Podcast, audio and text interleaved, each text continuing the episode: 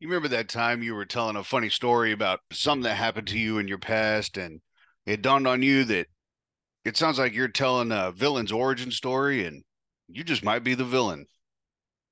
My name is Jason Farias, and this is my madness method.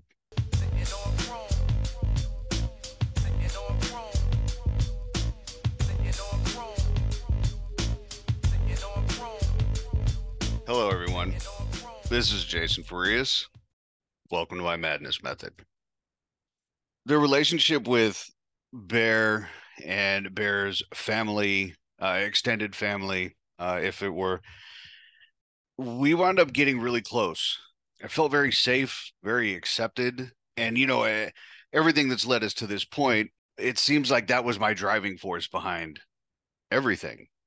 And admittedly, since I began growing closer with Bear and that group of folks, the rift between Chris and I got worse, but it was strange. We were still running together. We were still kind of, you know, doing our thing.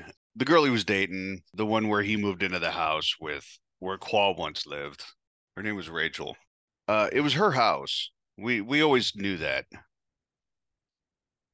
But what we didn't know, and we wound up finding out much later, was that uh, it kind of went oh, way deeper than we expected. A lot of time was spent hanging out at Rachel's house. It was a constant party at the house, like giant TVs, video games all night because, you know, the drugs did that to you. I got to admit, she and I clicked really well. She was a super cool chick. Like, uh, uh, she's actually the one that put me up on on on shaping my own eyebrows, and I never looked back.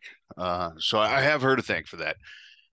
Um, but my time was really at this point split between being with Bear and and this newfound kind of acceptance. This this it's different, you know, like nobody's looking at me to support anything, nobody's doubting it. It was just a very it's ridiculous as it sounds, it was a very positive environment for as horrible of a situation as it actually was you know there were there were two different sides of the same cloth. Okay, there was Bear and the old school mentality guys that handle your business. You, you you stay quiet, stay low, do what you had to do, but you don't you don't make a fuss about it. And then in the same town, there was this whole other group, the young and the old, and these young guys were were loud. It was this guy Danny. Danny was the yin to the yang of Bear, right? Like this this guy Danny was the kind of cat that would like pull out guns and like there was a story he made some dude strip down and walk home naked because he owed him some money. Right in the street you know at the little local corner store and just loud obnoxious in everybody's face. One of them cats that the intimidation came from being loud right? You make yourself big and you look more scary. And this is who chris was gravitating to I don't know it was for any particular reason. It's just how it worked out. They started spending more time together. I started hanging out more with with Bear and and these guys and you know, for the longest time there, I mean, me and this guy Danny got along. His crew, they were cool cats. You know, there was nothing wrong with these guys. We we would hang out. There was always like a little a little tension there but I mean that's kind of the game you're in at this point. By by the time you get this entrenched in it, like everybody is distrustful of each other. So even in the best of times, it could go down at any moment. If you stay ready, you don't have to get ready. So with the natural progression of things, I was taken under the wing of some high level guys you don't realize it until you just oh these are my friends and and you don't see them as these imposing figures because they're they're your friends but this is where i got the lesson in how to manufacture meth. There were individuals that were in charge of certain steps and you know like i'd said my reputation had preceded me. They they heard that I was able to just on a whim, just because I, I I needed to figure it out for myself. I figured out how to make some high quality stuff out of some trash. Apparently, the the idea here was, well, if this kid can pick it up on his own, we can teach him some things and do some amazing stuff. You know, there was a lot of manufacturing of methamphetamine as opposed to ice or shabu, as it were. The shab was what we were dealing with. The Filipino side, these guys had that really clean ice uh, and the the pure raw. And so what what I needed to do was with this other group that was doing it more under the radar, much more easy to access pseudoephedrine type dope. I leveraged some relationships and and and made sure that I had direct access to pure ephedrine. It's interesting when you figure out, hey, I live in a farm town and a lot of these ingredients are farm related there's all these stories about the drug trade and the meth sales and the Breaking Bads and the you know the, all these different shows that there's something that's not being said that I don't know if anybody really even picks up on, but there's a tertiary character in almost every one of these movies, these shows, these scenarios. I mean, it even goes as far as you know the Everytown America um, and the meth epidemic, or or the videos on the news of drug busts in Mexico. There's there's something in common in every one of them, and it's the rural area, it's the farming area. It goes beyond just the open ventilation and the seclusion. It's the fact that these ingredients are day to day use, this is the natural environment to find these ingredients that are used to manufacture this drug. So it's very commonplace to have access to it. It's it's not uncommon to need red or yellow phosphorus.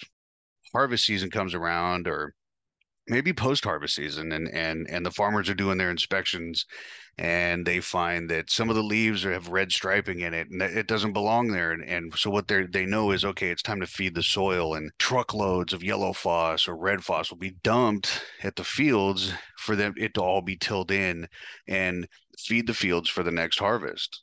When you're growing up oh this fertilizer ingredient right it seems difficult to get it's not there are times in the past I can remember driving down French Camp Road where there's just metric tons of it on the side of the road waiting to, to be tilled in.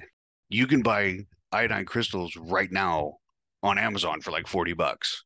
Wasn't quite that easy back then, but it was still easy and nobody would slow you down from buying it. Now, mind you, you walk into somewhere that's selling that and you're tweaking your balls off, they're they're probably gonna ask you to leave, but nonetheless, it's available.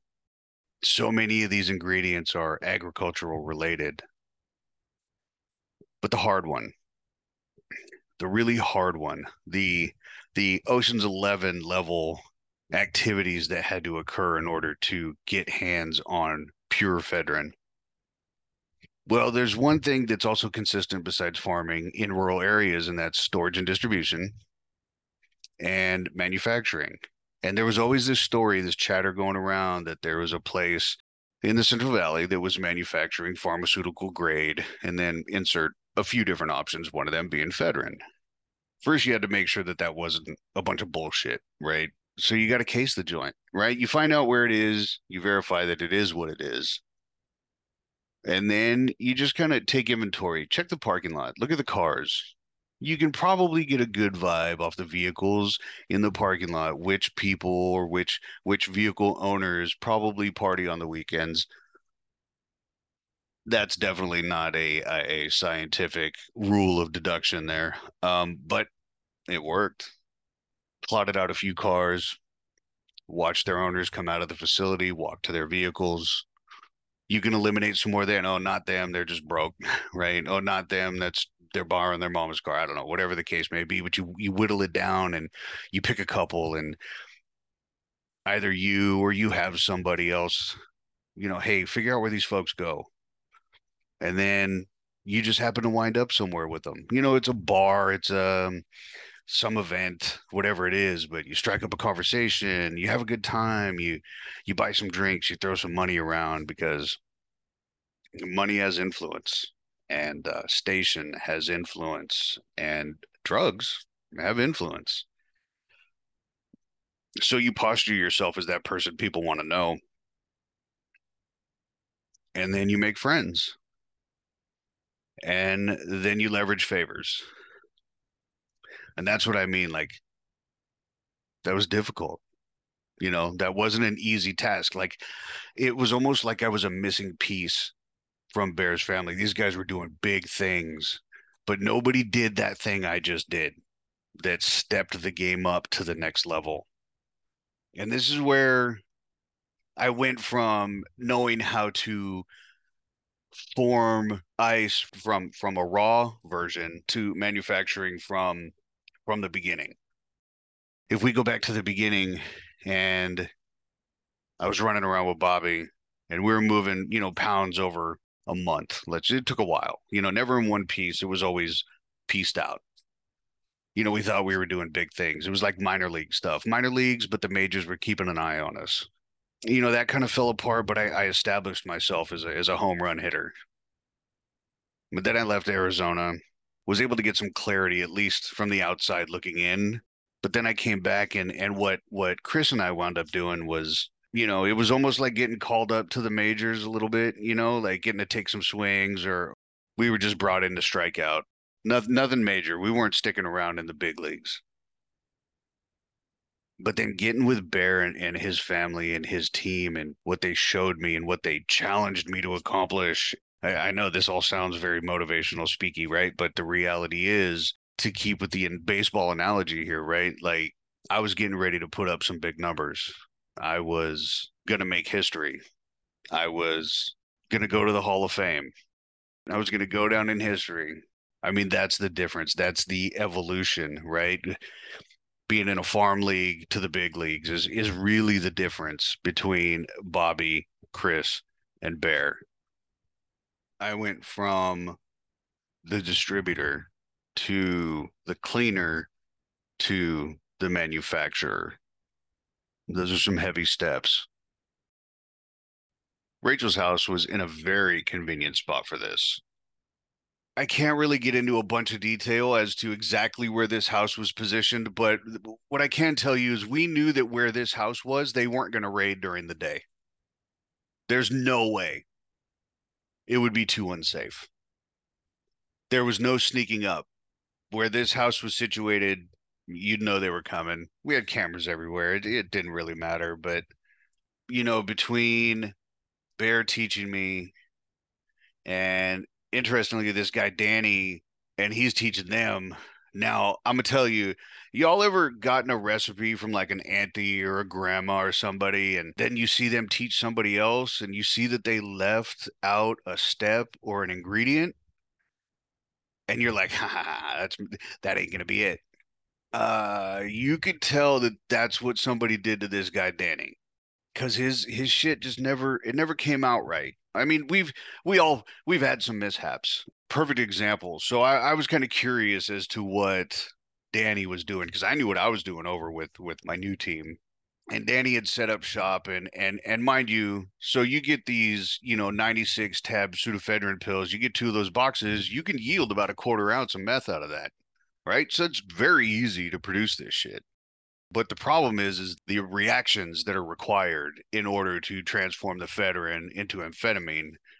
Just imagine a glass ball about the size of a basketball, right? With like a, a big, thick stem tube coming off of it. Okay. And this is what we held over the heat and got it rolling and got it rolling. And and so I was in the bathroom this bathroom had like a like a entryway and then there was the bathroom part. So we're we're in this spot door shut and i'm just observing. I'm watching like seeing seeing what step he's missing. The top of this thing is plugged. So he pulls the plug and it's heated it's hot the stuff's in there reacting with with all the right chems. I believe it was water. I don't i don't this it gets a little foggy here. i believe it was a couple drops of water he dropped in it or maybe it, the condensation dropped back in. But in no time. Like there's not an elapsed amount of time that this happened. The entire room was filled with smoke. It, it kicked a reaction. Room was filled with smoke.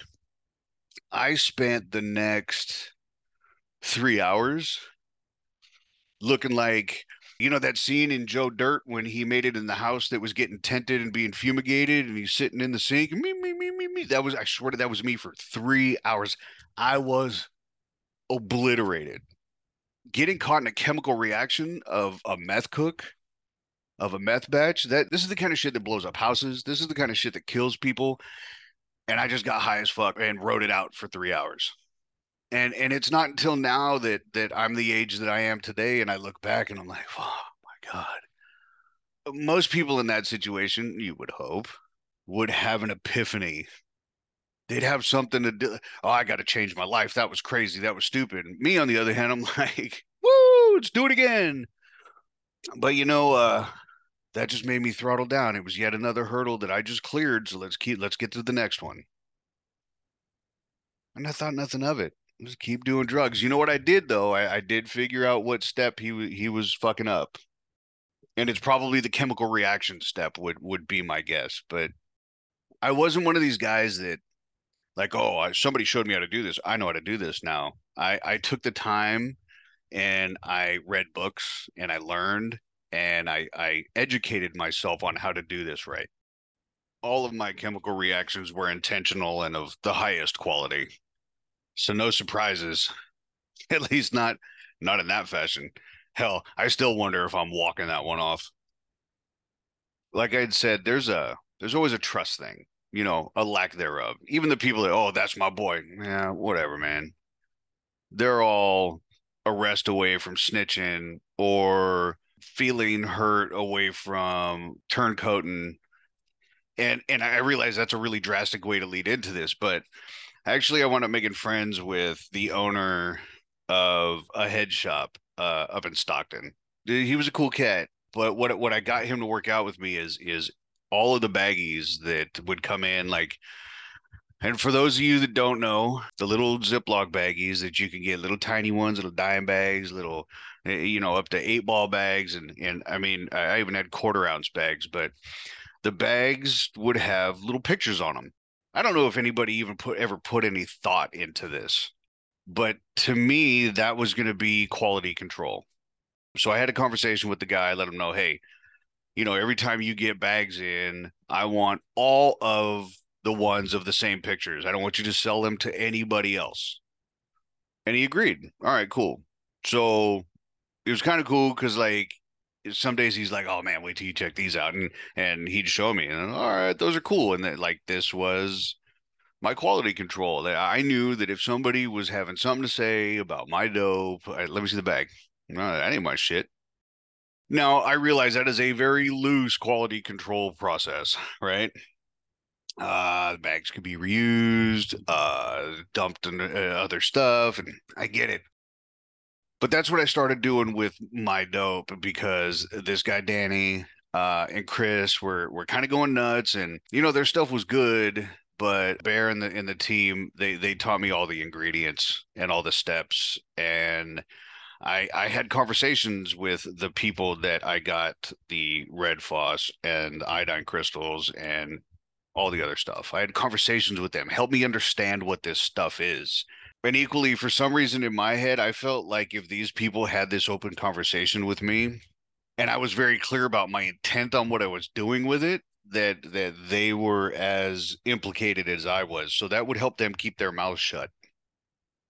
It worked. Um, I took care of them. I, I was pretty generous with with all of these individuals. But my baggies were how I would know whether or not somebody was full of shit or somebody was trying to try to do me dirty. I don't know that I ever got an example of a time when it, it did or did not work. So to me, that's a hundred percent compliance, right? what we've got away from is the original reason we even came back to California. Like, okay, great. I've I've got a strained relationship with with Chris. He's got this new girlfriend where'd her other dude go a bear and a family like we've we've got all this evolution but what we've gotten away from is what what brought me back from from arizona other than losing all my shit and not really having anything else to do but this is all happening and and chris has charges on him you know i i came home to take care of my friend all of this bad shit that's happening that's still that's still my boy like that it was still me and him these goofy kids, teenagers, you know, going to play golf with with baseball bats and putters. That was still my friend.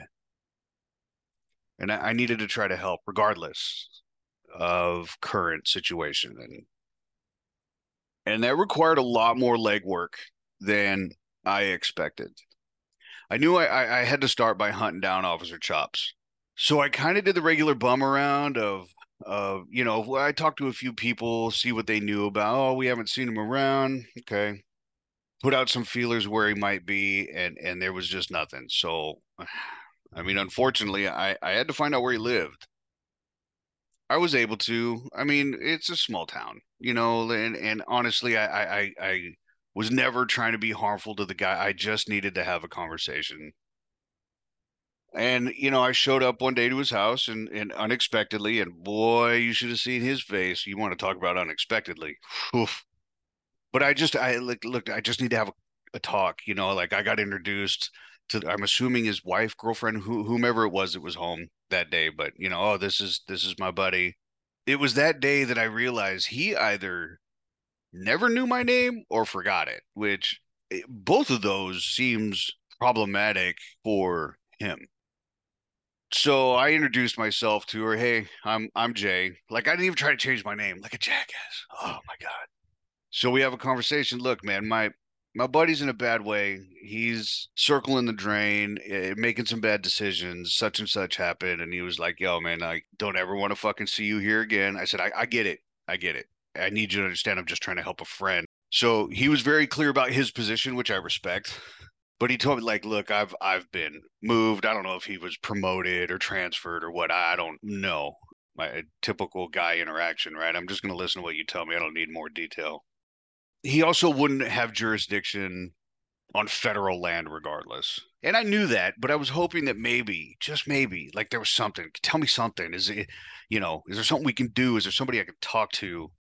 I don't. I uh, maybe he did have the answer, but he, he sure as fuck wasn't sharing it with me because I know he was none too pleased. I think he understood that I wasn't leaving without a conversation. I I, I really came away empty-handed that day, interestingly, there was like I, I think there was an understanding and and like that was going to be the last time me and him were going to have a talk.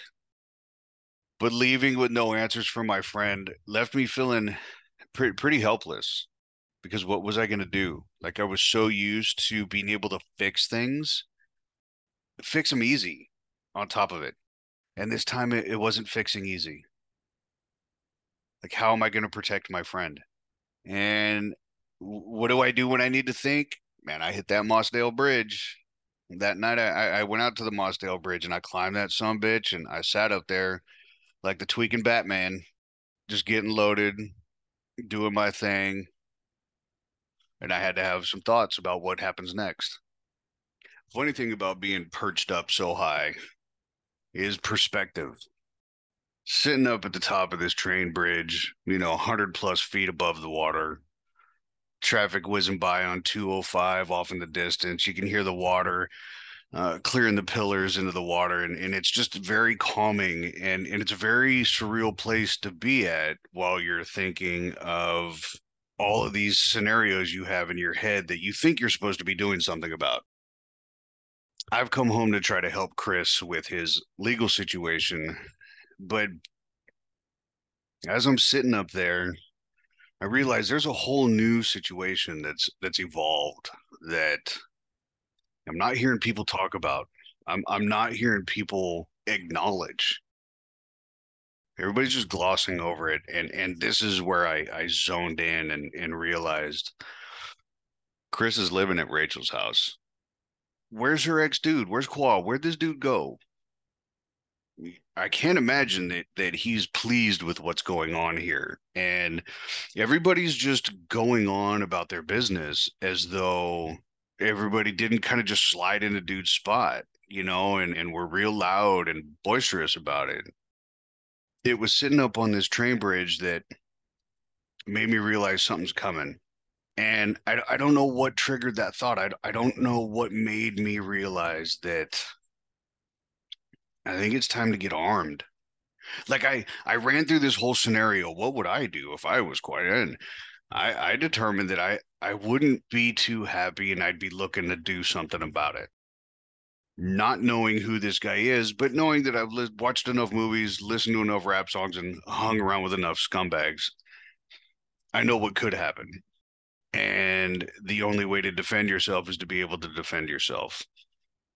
And so I have this bright idea. Oh, it's time to get armed. Now, mind you, I mean, we live in the country, right? I mean, come on.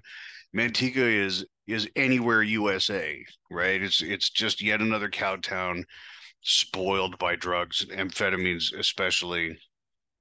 So there were guns. There were guns, drugs, and alcohol, right? We gone shooting, but but this was different. This was I'm not gonna go to a gun shop and buy a gun. I I need something disposable. And in typical Jay fashion, I do the furthest thing from finding something to conceal.